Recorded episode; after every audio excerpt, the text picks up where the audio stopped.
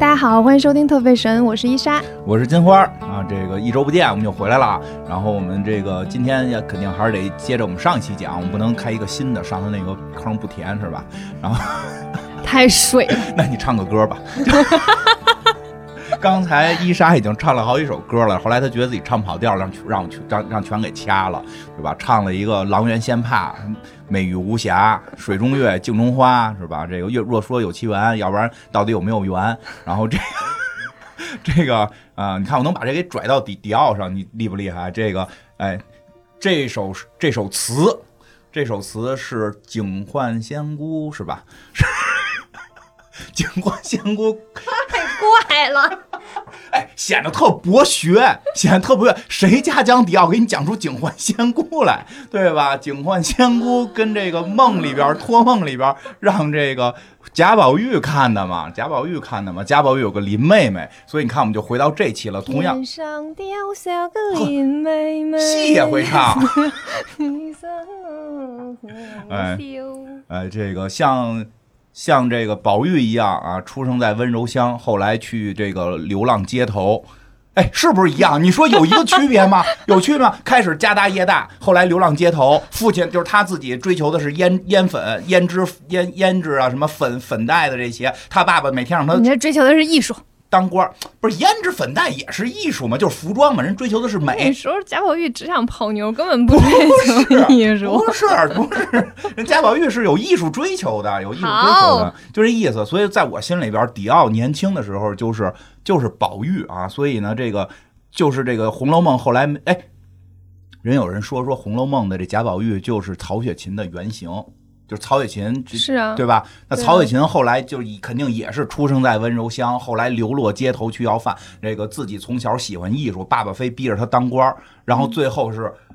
家这个家庭败落之后，重新又当成了一个伟大的艺术家，一个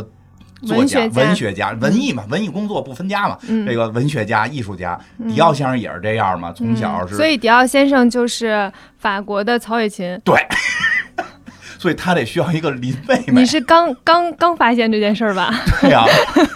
刚刚我在五分钟之前发现的，我在五分钟之前发现的，所以他也真得 有能，瞎扯所以。他也得有一个对他很重要的林妹妹。嗯当然，他是林妹妹，不是奔着谈恋爱去的。 嗯，嗯，我今天就不先讲他。咱们这节目就这么垮下去，那可以？那你说，反正你今儿不可能不讲他，我会讲了，会讲了啊。那嗯，你讲，我那接先我讲谁想？接着上期还没讲完啊，呢，没因讲为完呢。上期不是讲到他有了一个第一件作品哎就是花冠的那个洋装嘛。对，这个洋装出来之后呢，就是大获好评，瞬间风靡整个时尚界。然后时尚界就是有一个杂志的主编吧，反正给他起了一个名字叫 New Look，啥意思呀？就这中是文新风貌吧。新风貌，嗯，new 是新的意思嗯， ，look 是不是看的意思吗？心态，就是一新个的样子样式，嗯，新对风貌，对，嗯差不多。嗯所以呢，就是给他起了一个这样的名字。嗯、当当时呢，还是有一些人反对的。反对的原因就是上期讲了一方面，就是当时的物质水平还没有到很高，那他们然全后欠美国人钱。然后裙子呢要用那么多的布料，嗯，且布料都还用的很好，所以很贵。哦，买不起。嗯，那一个一多少一钱件呢套装得四万法郎，哪一年？一九四七你年。听我这后 槽牙，咱们这边可还没解放呢，他敢卖四万法郎？对，嗯，巨贵，因为它那个面料又好，然后一条裙子要差不多二十米的布，你说能谁不买得贵起吗啊？对啊，谁买得就是起啊很贵嘛。所以呢，一方面就是大家也是有一个一帮可能是香奈儿的粉丝吧， 就认为说你这种设计凸显腰线的衣服就是一种把女性身体商业化的产物， 所以我们要抵制它。我跟你讲，不光时尚是 轮回，舆论也是个轮回 对，大家都这样，反正就是哦这个世界一直都这样， 啊！合着没有没有，总有奇奇怪怪 的人。嗯，别说别瞎说，别，我都紧张了一下。所以嗯就是时尚有时尚界有一些人喜欢，有一些人不喜欢，也确实有点浪费了。有点肥料， 对，哦因大家为觉得废料，因为嗯，但是我就我好有看嘛，我我有我有小道消息，啊嗯有小道消息，听说英国女皇对，想买这玩意儿，英国的公主伊丽莎白和玛格丽特没钱，不是，是那个时候吧？英国呢，他们是皇室啊，嗯不能就是不能助长奢侈浪费啊，哦，对？吧？然后他必须得限制，就是他们英国皇室是有一个预算的，对他们得每从老百年姓得税里拿，对他每年得花多少钱用于什么，多少钱用于嗯什么，其中有一部分钱就是服饰的消费。服饰的消费是有一定量的，嗯就是你不能超过这个量。嗯但是呢，这俩公主又想要，怎么办呢？国王就把迪奥传唤进宫，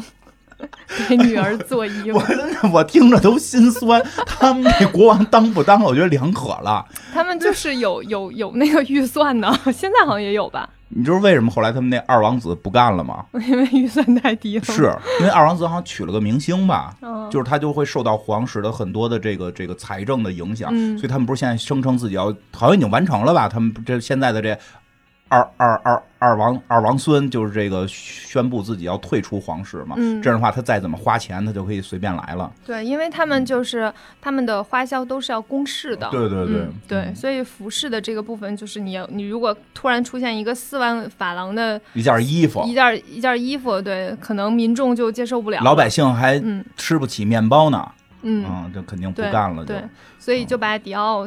传唤到宫里去，给那个那自己这不的算嗯女儿做衣这不服，算走后门啊反正也不 啊！也懂，可能是把窗帘撕下来，宫廷的窗帘可能爷爷留下来的，这个也好好料子，这窗帘拉下来，然后嗯我瞎说的啊，反不正知道，反不正知道我也料不哪儿来的，反正就是进入了皇宫，秘可密能的就是就是你喜欢送你两件儿吧，啊 嗯，就是这么个意思。嗯然后呢，他后来还是有一些别的设计的，他第二期做了那个一个纯羊毛的长裙，嗯然后这个裙子比之前的那个裙摆更大了，就是更肥料。四十米的裙摆，然后就更费料。 你为什么笑成这样？我就是我以为四十米这个数只能出现在网络 上的，就是一个40米的大裙子，四十米还的是羊毛的四十米的大刀不是就网络才有吗？料是四十，做出来不是说四十米长啊。哦 你学服装设计，你我还知不道，他懂啊就吗？折吧折吧折吧吧起来那种啊对对对，还是羊毛的，嗯，他就为了让那个 A 字可能更大，确实有点奢华。它是的，他就是走那个奢华路线的嘛。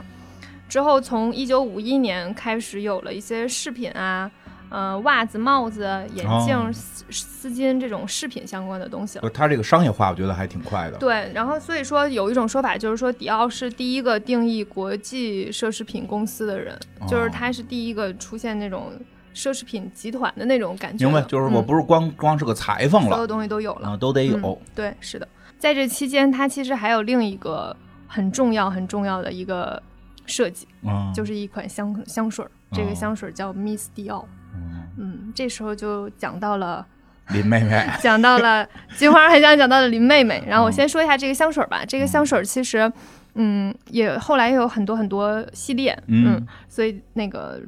它其实是一个，我觉得是一个还挺挺优雅、嗯又很就又又优雅又活泼的一种香型。嗯嗯，我闻不着味儿，我没法评价。它的那个包装呢，有一个颜色的名字叫新路易石榴灰，是不是听着很高级？我，你看我这眼神，对，你看我这就眼是哦神。这个灰呢，就是他们定义的一个灰。我终于找到根儿是谁了。他自己也是一个设计师，他能说出这种话来。你知道以前我们做设计的时候，经常会有人来说：“哎，我们要一个要一个时光 的黄，要一个骑士蓝。”我对啊，对啊，就是这样啊。你们打开色板你自己选，你告诉我什什么叫时光黄，什么叫骑士蓝？就是那天那个我有个朋友 你再再说一遍，他要路易多 少？新路新路易十六灰。然后那天我一个朋友想让我帮他找一个爱马仕的包，然后他说他要一个橙色的，然后他发过来给我之后，我说嗯，你这个好像不是橙色，是嗯黄杏色。然后我说橙色的话有有爱马仕橙和火焰橙，我说你这个呢，我就给他涂，我说这个是火焰橙，这个是爱马仕橙，你这个是。黄杏就是杏黄色，我说你仔仔细看一下，你要的到底是哪个颜色？ 之前还有一次，还有一次，泱泱跟我说他要找一个包，说他要一个大象灰。我说你发这个哎好像不是大象灰 他，像灰我能懂，我去动物园能看出来。爱马仕，就爱马仕的灰有嗯非常多种灰，有大象灰，然后吸气灰，然后还有都是什么叫吸气灰？就是吸，就是金字旁那个哦明吸。白稀土的稀。对对对，我真不知道稀土什么事儿。嗯，反正就是还有嗯什么天空灰，反正一大堆各种天空灰。，那他没写哪城市啊？不想跟你说话，来搂回来，搂回来。嗯。嗯，它这个灰灰色是源自于他小时候住的那个地方的海岸堤坝的石块的颜色。嗯嗯，那干嘛不嗯叫？我不提到这不一叫点石块灰，我提到这一点，就是因为后期其实迪奥的很多设计都是有颜色都有一定的灰度在里面，嗯就是它灰色做的非常好。然后同时呢，就比如说有一点点灰的蓝，就是那种雾霾蓝，和有一点灰的粉。嗯怎么了？ 你这个疑惑的眼神，雾霾蓝，就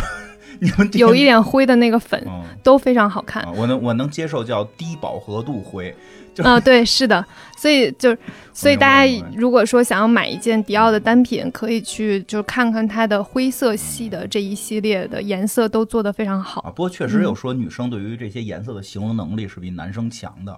是的，哦就是口红颜色，我们也能说出很多嘛。对，就是我我我能够嗯分辨出来，然后我可以告诉你它的纯度会更怎样，就是它的它的嗯明度会更更更怎样。我们有就是什么砖红你们色对、你们番会有茄红你们会有很、多正形红容色，词，我觉得特别厉害。我跟你说，这个可能明度偏低，这个或者说枫是叶啊红饱和度怎么样，就是你们会有很多形容词，这个真是让我挺佩服的，你们这能力的。从嗯迪奥先生那会儿就编出来了，明明就是砖块回，愣编出了新路易十六回，太了不起了，太了不起了。 感觉你不是在夸他。嗯，也不算吧，也不不是算垮算垮。嗯然后这个时候就可以讲到他妹妹了，哦嗯就是 Miss 迪奥的这个缪斯，就是他妹妹。缪斯，对他妹妹叫那个凯瑟琳·迪奥，比他小十二岁。嗯，就是上回我讲那个加入了这个敌后武工队，是的，嗯，然后他妹妹其实我觉得长得还挺好看的，她很长得属于那种很清秀对优雅，然后嗯又、嗯不媚。不俗，嗯，我嗯觉得他，我觉得他妹妹很明显就是不是那种特别性感、特别媚媚对的对那对种，对，而是那种就是看着就就有一种浩然正气、正 气，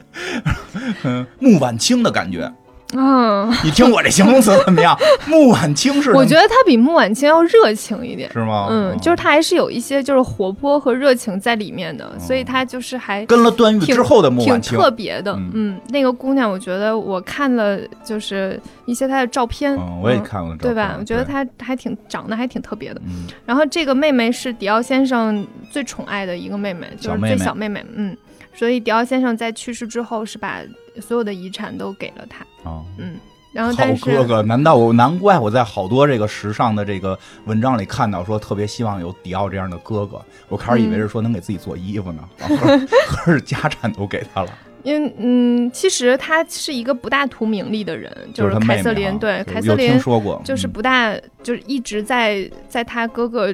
嗯比较功成名就的时候，其实还保持着比较一定的嗯疏远距据离。说是对，啊，嗯，他们唯一的共同点就是都很喜欢花儿。嗯因为他妈妈那个时候有花园嘛，哦所以他们两个人经常会一起去种花儿、哦种草，然后他会设计一个花儿的样子，然后去给他妹妹看好不好看之类的，就是名利上的东西其实嗯明白很明白少，，就并嗯不是说关系不好，对而是就是说我对跟你稍微保持一定的距离对，免得好像我是要借着你这名儿怎么着怎么着这种。我觉得他也是不在乎。刚才听你讲，就是他在二战期间的那些经历，啊就他就大概是一个不在乎名利的人就吧。挺挺反叛的一个，就不叫嗯对反叛，就是这个人叫什么呀？挺有革命精神，有挺理想嗯有理想，哎，对，有理想，挺有理想的这么一个对姑娘。不是那种就是听，嗯，听说，喜欢穿好看的衣服、出入各种沙龙的嗯啊那对种姑对，娘。听说后来她一直在卖花儿，嗯，对有，这种说法。因为他们嗯俩都特别喜欢花儿，嗯嗯，所以所以呃迪奥也是就是相当于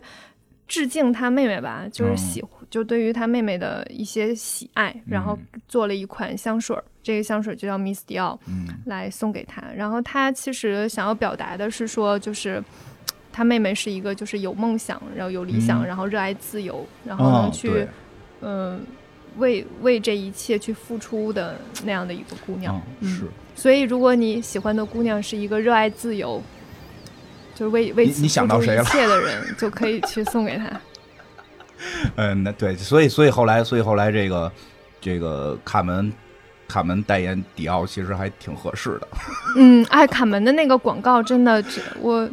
翻回去看了一遍，有点她妹妹那劲儿，真漂亮，嗯然后那个脚都特漂亮，嗯脚都一伸出来往那个就是那个金色的哦液体里面，嗯，那那一幕啊，太好看了。就就是就是也是一个政治活动家嘛，就是他嗯跟他妹妹实际有点像，就是、嗯，所以那个契合度，所以其实像什么密斯迪奥现在都叫迪奥小姐是吧？对对对迪奥，迪奥啊小小姐。哎，我说到卡门那个广告，我想跟大家分享一下，嗯就是卡门那个广告在广告后来的时候嗯，他说了一个单词，就是扎迪奥，嗯然后说了一个什么 Christian 嗯迪奥，然后这个扎迪奥呢，就是 G A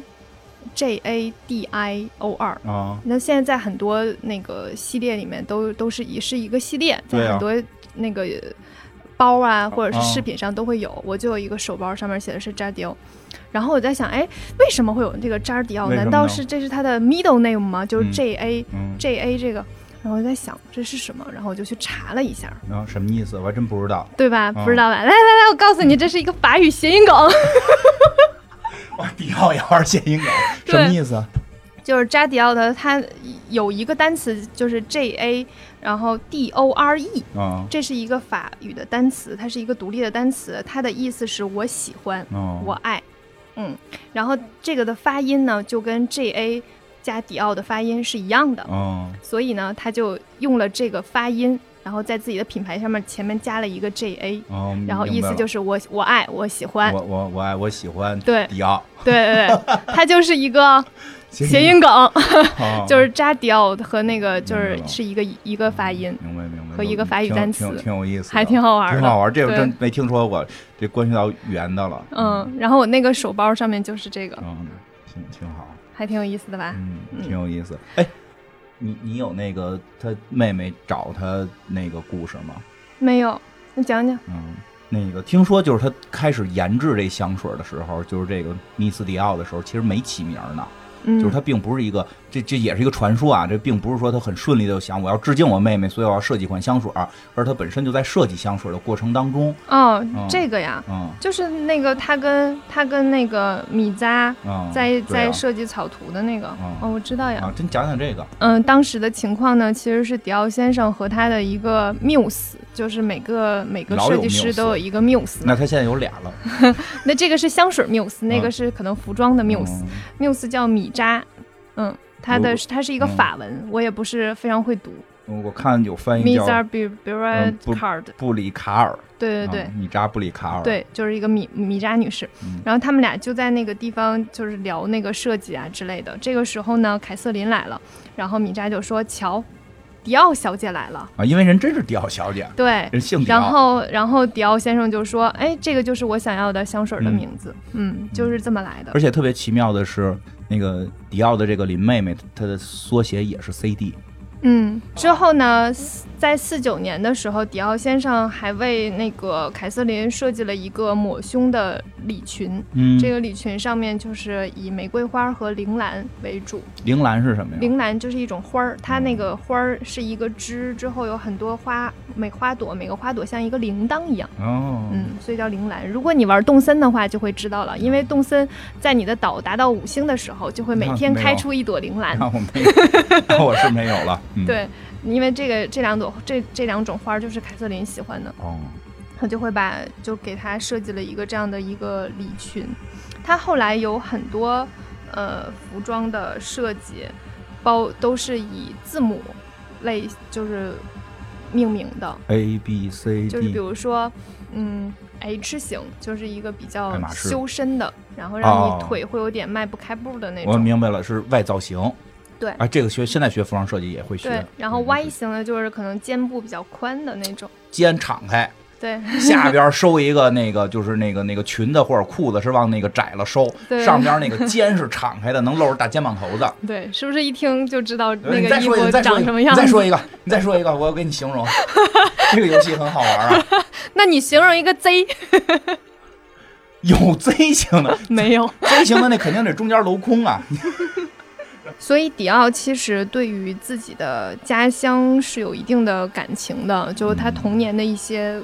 一些呃经历的东西都会成为他后来设计的元素。所以它其实在每一个设计的系列都会有一件含有故乡名字的外套。然后会请一个模特拿着百合花，穿着这个外套站在 T 台上，这又成为了他每一个秀的一个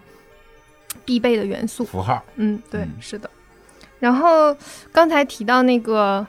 呃，迪奥先生的 Muse 嘛，嗯嗯，迪奥先生的 Muse 是一个做帽子的姑娘，姑娘，嗯，嗯，女士吧，女士，嗯叫米扎嘛。然后她呢，因为她那个手腕上有一个伤口，所以她经常会在手腕上绑一个豹纹的丝巾。所以迪奥当时就用那个豹纹的图案做了一系列的套装和裙子。所以这个基本上是设计师第一次把动物的纹路放在了服装设计上。哦，嗯，所以感谢迪奥，我现在有这么多动物纹路可以穿。我特别喜欢穿动物纹路，哦，发现了斑马呀，嗯斑马呀、豹纹啊、奶牛啊，啊，对，奶牛，真的还有是嗯蛇纹啊，我都非常喜欢，太好了，非常感谢他。然后后来迪奥有一系列的首饰是以米扎的名字命名的，啊，那都嗯什么样啊？它们都是豹纹的元素、哦或者是豹子的，其中有一个戒指，就是它是一个呃豹子的爪子和豹子的尾巴，嗯然后绕成一个圈儿，嗯，特别好看。啊，这是来自于他的这位米扎缪斯，嗯，对，是的。后来，后来迪奥先生就有一段时间是属于隐居的状态，嗯，哦就是不不怎么，就是一直在度假，然后不怎么在工作了在工就是在巴黎工作，他会在别的地方哦，工也作，也工作嗯，对，哦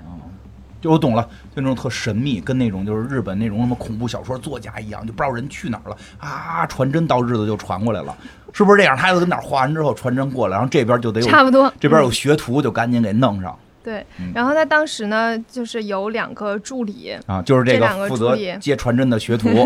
对，这两个助理后来也都有了自己的品牌，这么厉害，一个是皮尔卡丹，这我听 说过，这个中国人好像都听说过，这因为这是嗯第一所谓的第第一个个第一进个入进中入国的， 第一个进入中国的品牌皮尔卡丹，但是我印象最最深的是中国最早的服时装模特是跟皮尔卡丹这个品牌进中国有关。嗯，对，嗯，等以这后是第一个以后讲品牌嗯中这个讲讲到这个是就是一些这个什么中国时尚， 中国时尚发展史是吗？皮尔卡丹是肯定跳不过去 的一定的，啊，在对长城办秀嘛。啊，对对对对，嗯是是有这些皮尔卡丹，嗯另一个就是那个 YSL 的设计师，哦就是杨树林儿， 嗯 Yves Saint Laurent，杨老师嗯，啊，杨老师是跟迪奥学的图，怎么了？你就不想聊了是吧？一突没然有是杨树林儿是不是？可以哎是不是一听这个要是杨树林老师，Yves Saint Laurent，啊、你听你念的就特别特别像奢侈品。我一说杨树林，感觉就是这种，哟，这个杨老师来了，给杨老师赶紧看看我们的 衣服呀，好的，是吧？跳起来嗯杨老师呢，当时就是很年轻，多大呀？二十几二二十二十一差不多吧，嗯，十几岁就跟着迪奥先生混了，对，然后他那个时候就是，呃，一，但当时就是他属于独当一面了，就是他有哦一那么场年秀轻有三十多件都是他他设计的，我也是天才呀。所以对他那个时候已经还算是挺厉害的，杨树林不是出口红的，人家是设计师，认认认真的啊，就是我去看那个嗯秀，就是介绍完迪奥之后就有一间屋，当然他和那些设计师都会有了，但杨树林儿这个这个伊夫圣罗朗确实对他们好像特别重要。对他后期也也有一个很出名的设计，就嗯是做了一个呃梯形的嗯梯形装的设计，哦嗯，就是他到这一年的时候，迪奥不就是去意大利度假嘛？然后在嗯度假的时候就突发心脏病去世了。嗯嗯，那个时候他哪年呀？一九五七年，没没多大岁数啊，嗯，五十二岁就去世了，四十一岁刚有了自己的品牌，就干了 十年。就干了十年。嗯。后来也没咋干，其实后来还挺轻松的，我觉得。不是，就我这看他的纪录片儿，我觉得他真的比比香奈儿轻松很多。 嗯香奈儿是一个就是。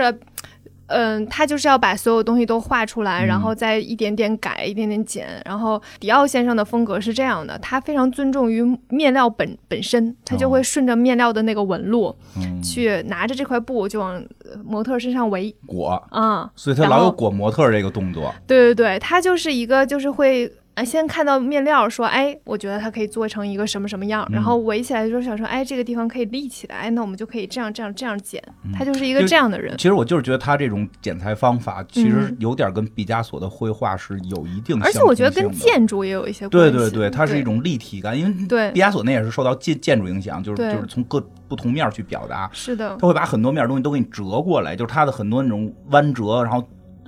你们叫什么弄出一个造型来，这种， 嗯，对，嗯，所以他就是，哈反正后期也过得还挺轻松的。那也太早了，五十二岁，对，主要是四十一岁才开始主，要是大器晚成，然太晚后成了没没没几年，嗯，而且但是也算是给迪奥奠定了一个基调。就是对，所以后期其实一直都挺厉害没跑了。嗯，而且等于还培养出了杨树林儿啊，对培养出了那个皮皮尔尔卡卡丹丹啊，就嗯就是确实很厉害。人就人家有些人就是说自个儿厉害，教不出好徒弟，人是自个儿也厉害，徒弟也嗯厉害，这确实伊夫是。圣洛朗当时也是一个就是太有天赋的人了，嗯，二十一岁，想想嗯二十一岁的时候，就是在迪奥先生去世之后，他就他就成了迪奥的首席设计师，跟迪奥完全反着呀！ 嗯，四十一岁才开始有自己品牌，对他这个二十一岁就登峰造极，对。嗯，然后他当时在那个 New Look 的基础之上，有了一个自己的设计，就是嗯梯形装的一哦个系列，也叫秋千。然后他就是把这个腰线提升，然后把肩收窄，裙子改短变成及膝的那种裙子，嗯所以它就是看上去会更加活泼。嗯，那个时候也是就是一举成功，嗯在在迪奥先生去世之后，也是因为他接手了首席设计师，所以这个品牌能够继续的火下去。嗯嗯，但是后来到一九六零年的时候，就是阿尔及利亚爆发了一个独立战争，嗯，。嗯，然后杨先生就去参军了 你也叫严先生，你我不正经，你正经点儿，你还用你那个，嗯，就就那就那个声发音，嗯，然后他就去开始参军了，嗯，但是他的整个性格就是比较敏感，然哦后是又整体就是他是一个看上去不是那么非常强壮的人这吧，看着不太像能打仗的，对对对，他加入军队不到三个星期就神经衰弱，就是就是反正就是心理和生生理都有一些问题吧，嗯就进了医院了。后来就被送进了精神病院，哦，嗯，他在精神病院待了一段时间。呃，出院的时候就发现迪奥已经被交给了另一个人，就嗯不是他的了，对，然后他出院之后就把迪奥给告了，嗯，就把屌公司告了，对，嗯迪奥公司给告了，然后获赔了六十八万法郎，这个后来就靠这点儿就开始创业了，嗯，又有了现在小姑娘们都必须拥有的杨树林儿，要不然的话，幸亏进了精神病院，要不然大家就没有杨树林儿用了，嗯，就是他当时发发现，就是迪奥被交给了另一个人，这个人叫马克。嗯然后马克大概到了八九年，八九年之后呢，又是另一个人，这个人叫詹弗兰科·费雷，嗯，一个意大利人，接手了一个法国的品牌，但是他去做了一个很有名的迪奥的包，就是戴妃包。哦，然后到九七年的时候，一个关键人物来了，然后先说这个戴妃是戴安娜戴安王，娜王妃背的包哦，就叫戴妃包。戴安娜王妃喜欢迪奥。迪奥和 Chanel 都挺喜欢的。啊啊，也是，人家可能不会只喜欢一个。嗯我懂了，我懂了。左手人说那就有这种说法，人叫什么？左手迪奥，右手 LV 嘛。嗯， 对，这个杨树林老师的这个故事呢，我们下期讲。嗯，就下期接上可了以讲一下杨树林儿的故事，也讲一下它的品牌。啊、嗯，对，然后从杨树林再往后怎么延展，我们看那期我们能扯到什么程 度，看看心情吧，看看心情。因为我其实在，在就是在查到那个伊夫圣洛朗的嗯时候，就我每次想到它，我都会想到它的 logo，我特别喜欢嗯是嗯那个在 YSL 的三个字母摞在一对起对的那个设 logo 计。师很我特别顶尖喜的啊欢，然后每次想到这个 logo 的时候，我都会想起一个人，就是叫艾蒂艾蒂 Salamans，好像是叫姓我忘嗯啊啊嗯了，反正就叫艾蒂，我就会想起他，就是他把这个 YSL 的 logo 非得改成只有那个后面两个单词，啊，让你很生气的 样子。 对，然后他去他又去 Celine 又把人家 logo 改了，他就是一个很爱改人 logo 的人他，可能是一个平面设计师，他就把 Celine 的那个点儿去掉了，你知道吧？嗯？就是我我觉得对那所以个所以点儿挺好看所以的。后来有一个朋友前两天跟我们问我说是你什么时候讲欧欧司令？我说什么是欧司令？我没听过这牌子呀。欧司令是什么呀？他说你不可能不知道。我说真不知道，你给我讲讲什么叫欧司令？就是欧的司令。 是现在有这么个说法吗？我不知道，就是说，就是说，就是因为司令有过一次大调整，就是大家比较喜欢调整之前的，说调整之后嗯的就、就会觉得是一个新的东西了。是的啊所以嗯所以他就们是这次所以调整，对，所以他们喜欢之前叫欧司令。我说这我以为新牌子呢，就是他去什么了之欧莱后雅就把啊人什么的家 logo 给改了嗯，因为之前的那个嗯系列还是比较偏性冷淡的那种嗯，嗯，然后写就改了 logo，反正 logo 我还是喜欢以前的那个嗯 YSL 的 logo，我也喜欢以前的那个。 YSL 啊嗯杨树林儿的 logo，还是说中文方便？杨树林儿的 logo 确实是太好在看服装学学不是不是服装了，我学平面设计的时候，我们就是觉得那个设计确实太厉害了。对，那个哎，对，刚才说的是哪年来的？六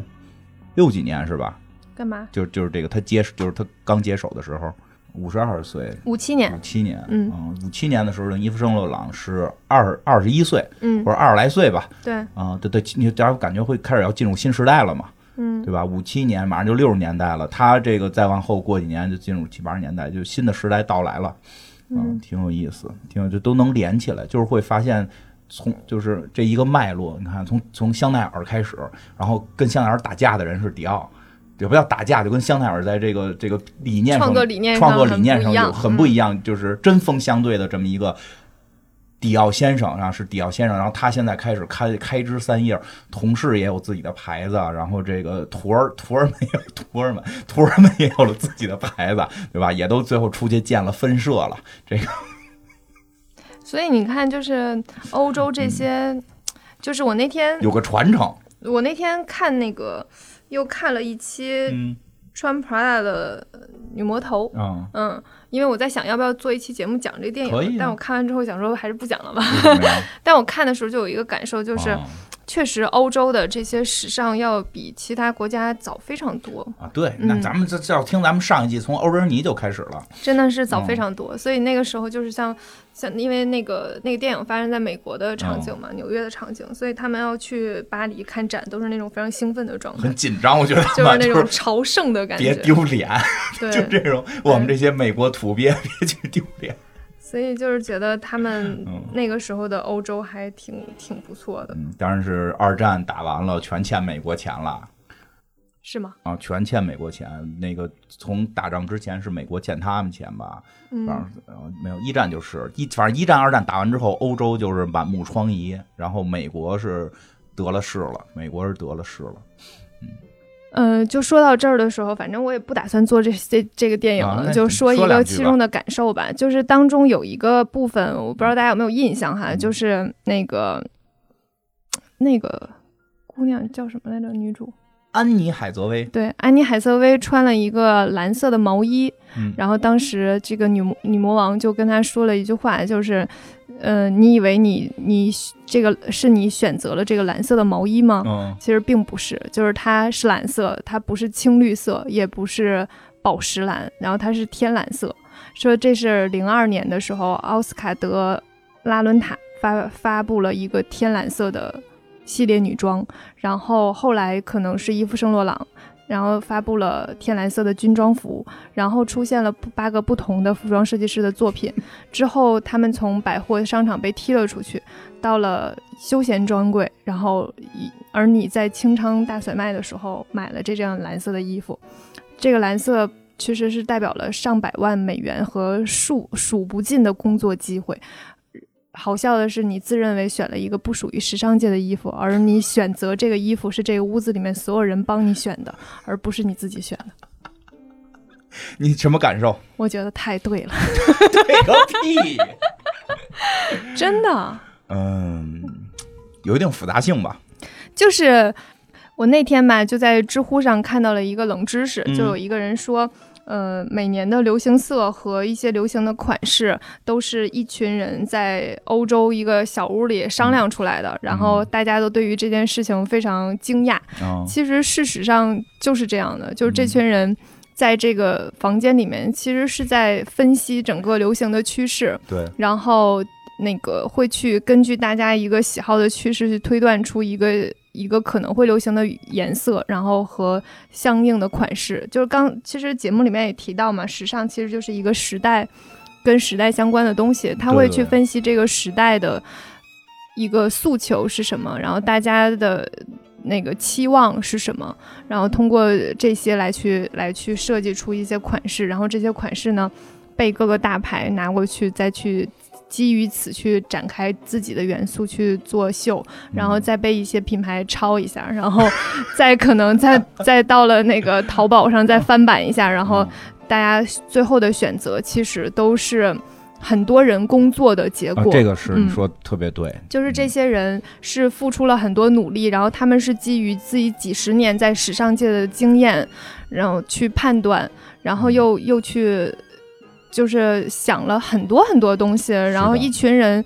呃，可能又办了很多秀，最后才产出了一件你你最后选择穿上的衣服，所以这一切后面都是有一个非常长的产业链儿的，实际上是这样，它有很多就是你的选择，有的时候不一定是你的选择。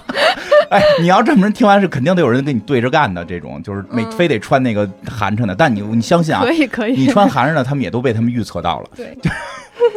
因为他实际上有的时候，像我们上学的时候学过这个，老师也讲过这个事儿，所以有时候他们这种是一种预测，其实跟当时的经济形势、跟当时社社会的这个这个环境问题，我指的不是那个空气环境啊，比如说这个政治环境嗯，是否有战争的危险，大家当时生存的状态，所以有还有的经济环境，经济环境是最重要的。嗯，所以甚至很多人后来会从服装秀来看猜预预测经济，对，因为因为它很多东西都是相连的，比如这个裙子的高低，其实跟你未来经济的膨发说都是有一定。是的，所关以联你的看迪奥先生嗯当时去做那个收腰设计的那一套裙子，就是因为当时战争刚结束，大对家有着强烈的想要展现自己，你说得特别对心情嗯并不是说迪奥这个这个他自己，但是他确实也喜欢这类啊，但就是说并不是说他捏了这么个局，嗯所以他对这嗯在这个时代他能出来嘛？对对对，他正好是那个时代，就是需要开始要迸发美，因为对，已经压抑的太久了，打了好几年仗了， 是的。对，所以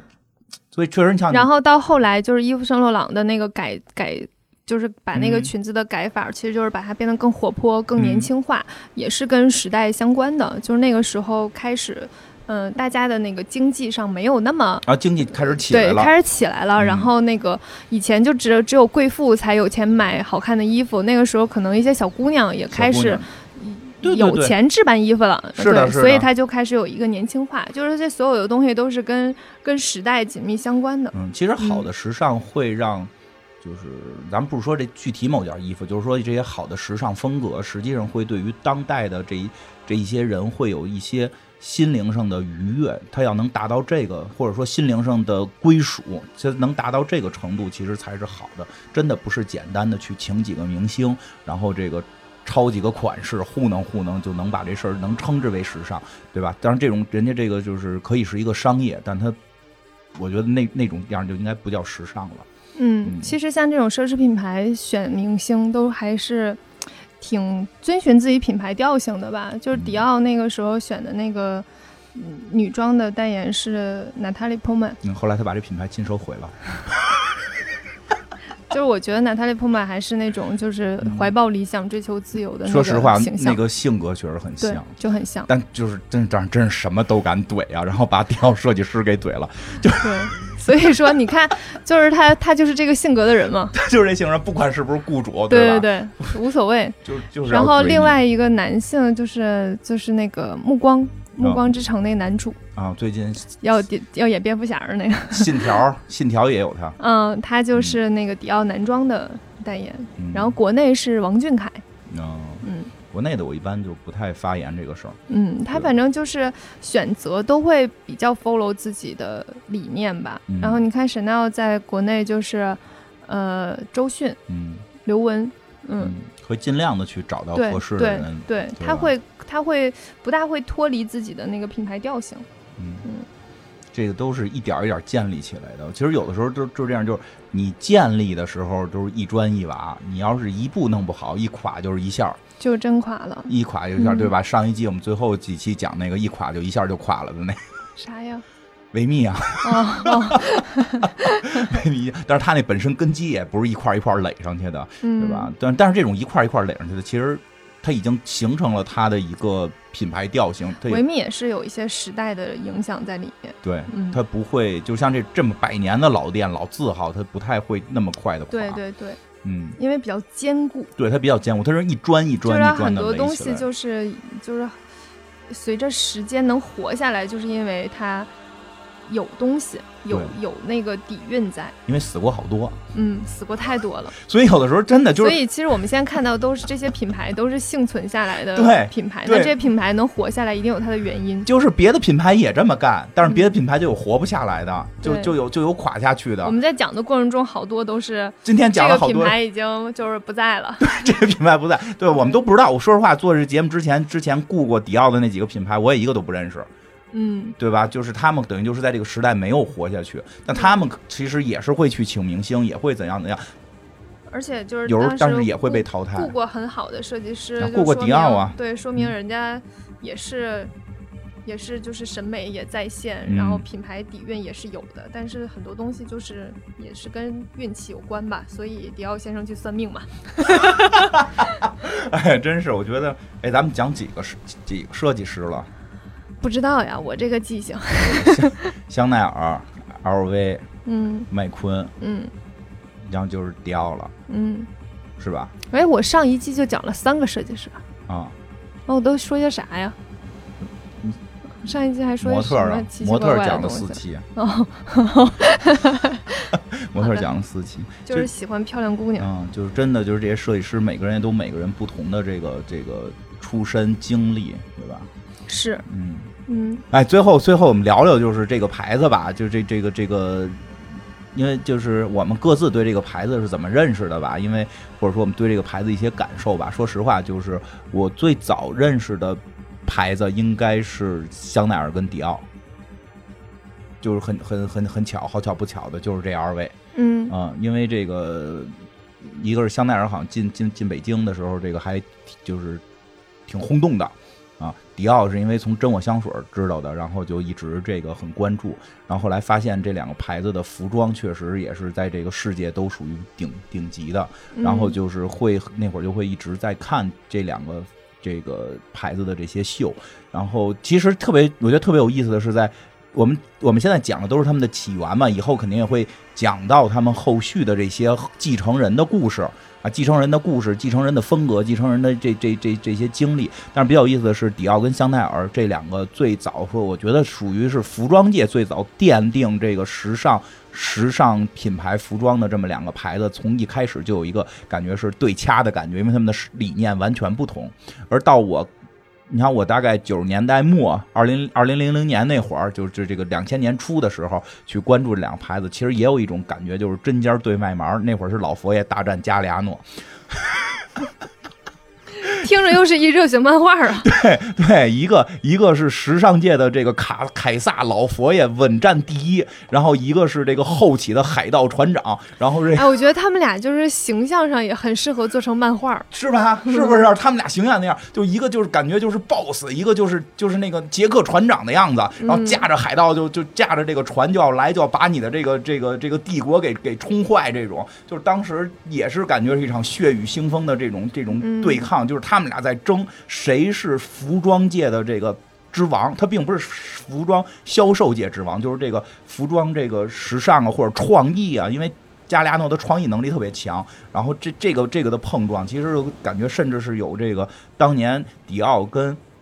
迪奥先生跟这个香奈儿小香奈儿小姐，你先想了，这应该叫这个这个那个叫时尚女帝一代目。 这个怎么样？时尚女帝行一代目可以，可以对吧？这个这个这个叫叫这个迪奥先生，就是就是这叫新王啊，New Look 嘛，新王。哎，我真的我觉得香奈儿和迪奥打的时候，我觉得香奈儿赢了。嗯然后喜如果是老佛爷和加利亚诺打的话，我觉得加利亚诺赢了。嗯，是吗？你觉得香奈儿我的赢了感受上啊嗯，为啥呀？因为我觉得就是我我加利亚诺给我的印象就是秀办的太好看了，嗯，所有的秀都让我惊艳。对，就是对嗯对，这这我能感觉到，就对是他有那种乘风破浪，就是对把一个帝国撞撞出一道这个那种裂惊痕的感觉惊艳感，就是让我觉得你赢了啊、嗯但是就是不稳嘛，后来啪翻船了。那那是个的，但是那但是你说，我说想知道香奈儿跟这个迪奥这，你为什么觉得香奈儿赢了呢？因为我觉得在香奈儿在我看来有一种坚持，嗯然后他的坚持让我觉得他非常稳。嗯，哎，嗯其实老佛爷跟那个加利亚诺那，我也觉得老佛爷那个稳劲儿是有的。对，因为我觉得迪奥先生其实是，嗯，时代造就，嗯，属于属于乘风破浪了。哎，你听是不是跟老佛爷加利亚诺有点像？对，他就嗯属于就是我我顺顺势了，顺势而为，对大有可为。但是香奈儿是坚定，嗯，嗯，他是一直非常坚持自己。你真的如果就是说这东西看多了或者特别喜欢了，你在后续的这些设计师中，这两种品质你能看出来。嗯，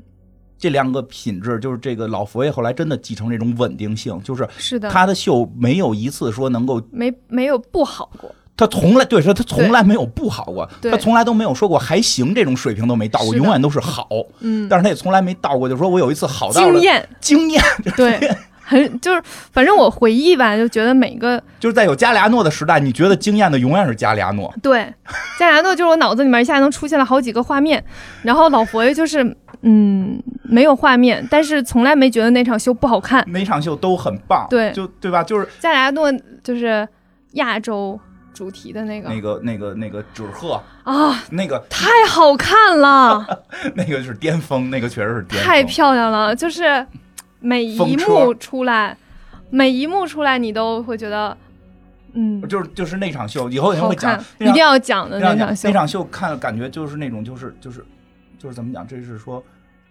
他击他在击中亚洲人，对文化碰撞感，这次这不这不可能是一个欧洲人做的，对这绝不是一个欧洲人做的。对是的，但这好像亚洲人也没有能做出来啊也的，对他也是亚洲，好像是亚洲有点突破不了自己的那个天花板的对做的东西，对如果亚洲人如果这么做，有时候就会觉得好像那个过于出格的那种感就觉，就是就是，我想怎么说就是不地道。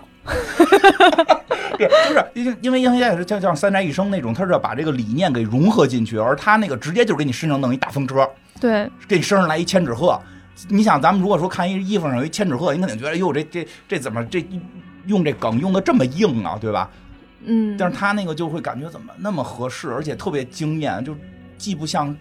他又把东方的文化用一种西方的方式表达，对，其实他很嗯很很厉害，很张扬的方式，嗯很对，但是是很内敛的文化，很张扬。其实对实其实你看迪奥的这个很多作品，其实也透着某种张扬，他也是这样的。他也张扬。对，虽然人他看很着张扬。人看着不张扬，对他的那个就是以前的那种沙龙走秀，其嗯实不是那种 T 台的嘛，它就嗯是一个小屋子，对一对，个模特在里面就不停的转圈儿，啊不停的转圈儿，然后她她的裙子全都是那种转起来，要能转起来， 对，转起来就是像个风车一样，嗯，就是她也是很张扬的，嗯她的设计，然后腰线搞那么细，然后肩膀的那些线条啊，哦就感大裙摆等这等，种这种爆炸的帽子东方上一定要有一个嗯巨大的花儿什么的，对，就是他都是是是那个风格的，他那个嗯风格就是，所以加里亚诺到到迪奥有一种如鱼如鱼得得水的感如觉，鱼得水，对，，真是，所就以是基调正好一样，嗯，所以其实看多了会在这里边看到他们品牌本身的一个性格，嗯，所以一定要去一个你适合的公司，我觉得还是去一个不累的公司。 很重要，嗯嗯那你最早怎么知道迪奥的？你聊聊聊两句包的事儿吧。啊嗯，最最最早就是真的是戴妃包，戴安娜王妃，对，戴安娜王妃背的一款包，然后以她的名字命名嘛，嗯就就也不是以她名字命名，就大家都这么叫，叫俗了就这么嗯叫了。俗了，对哎，你们小时候特别喜欢戴安娜王妃吗？我其实没有经历那个时候，哦，对，那会儿你还特别小呢。嗯当，时我没有经历那哦个时候、对对，有道理。我突然忘了，我以为你是我的同龄人呢。 啊，你都五十了，我你别老说我岁数大这 个事儿。哦，对对对对对嗯，戴安娜去世的时候，我还没上大学呢。对好像是。是那我吧刚上中学吧，嗯，对嗯还，我真那是个时候可能国外认识的人都有很有限，嗯，所以嗯那那那那，但这句话真是白问。那会儿你还小呢对、啊，但是你是知道是通过戴妃包知道的。，对，那个时候我我知道是已经大学了，嗯嗯，我接触这些东西其实挺晚的，嗯嗯，因为我小的时候，我那天还在跟朋友说，我说我大学上大学才买了第一张正版 CD，嗯且我知道我以前全都是盗版的。哦，我以前以一直以为所有的 CD 都是里面两张碟， 然后放在 VCD 里面，嗯每一个歌都有 MV，这是我的一嗯认知。嗯我到大学才知道，哦，原来 CD 就是一张碟，里面不是每一首歌都有 MV 啊啊，突然觉得这个，突然觉得正版很不良心。 就是就是我我我接触这些东西都挺晚的，基本上都是在大学的时候。嗯，就是，但是最早是通过戴飞包，对对对，因为那款包的设计。我觉得也是，我小的时候看到的时候，第一眼并没有很喜欢，嗯，但是随着经历的越来越多，然后年纪也越来越大的时候，就发现它的好看了。嗯所以这些东西有的时候它的设计吧，真的不是不是说嗯所有人都会喜欢的。嗯，那有肯些定人的会喜欢，有些人不会喜欢。对，跟姑娘一样。哎，戴飞包，我上次说到 LV 的时候说闻就能闻出来真假嘛，戴戴飞包包也能闻是啊呃离远了看就能看出为真什么假呀。？ 我有一次吧，在那个三里屯儿吧，嗯，喝咖啡，然后隔壁就是隔一桌儿一个嗯姑娘拎了一个戴飞包，嗯她就进来，进来之后就把那个包放在桌子上，放放下那一刻我就知道那个包是假的，那你过去告诉他了吗？ 没有， 我不会那么嗯人家欠也。知道是假的，人就我不会买那么假欠假的的 玩儿的。人一就是因为她那个特别明显，戴飞包不是有两个那个手提把手吗？啊，那两个手提把手是通过一个金属环固定在包上的，嗯，所以正品的戴飞包那两个把手在放下的时候就会平着，就是和桌面成水平， 哦，明白了，假的会垂下来，就这么简单。啊听哦懂了，嗯，嗯 就是我学会了一个如何分辨这个戴很飞明包的显这个。非常非常真明假显，就是那种就是做的很假，但是现在有很多假的做的跟真的差不多，所以大家买的时候要注意一下鉴别哈，嗯，鉴别不要不要只看把手了， 需要看很多东西。然后迪奥的包其实制作都还哦挺好的，我想起来了，嗯，哎，我先问问你，迪奥先生做过包吗？没有，没，至少没做过特有名儿的。没做过特有名儿的，只能这么说吧。嗯，嗯这个其实，在这个迪奥先生掌控这个公司这个十年左右，他们也没有出过太有太有名的包，嗯，是的，哦主要以服装和一些饰品为主，香水儿、帽子、首饰。帽子什么的。对，哦，嗯，那后来是后来的设计师加进了很多对这对个对包的设计。是的。啊，比他比较有名，戴飞包是谁设计？你知道吗？戴飞包是，嗯、詹弗兰科·弗雷，哦，就是后嗯后来的一任设计师了。对。哦，一个意大利人。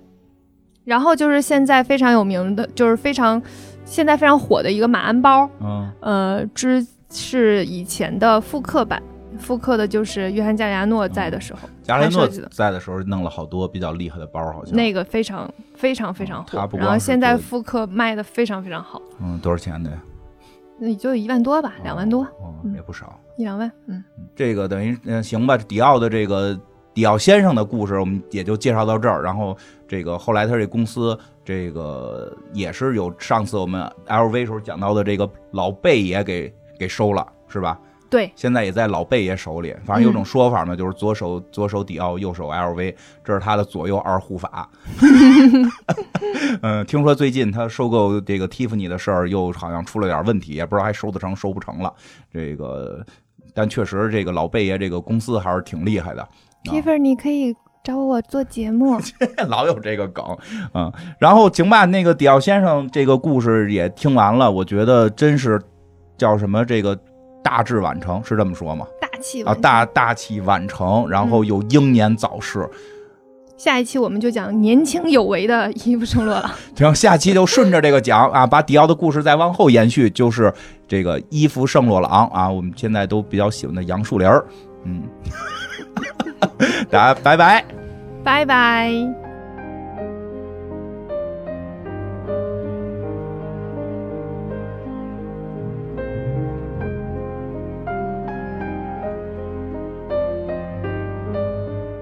够吗？够够了，不够，我可以再念一段 rap。你来一个。开玩笑的，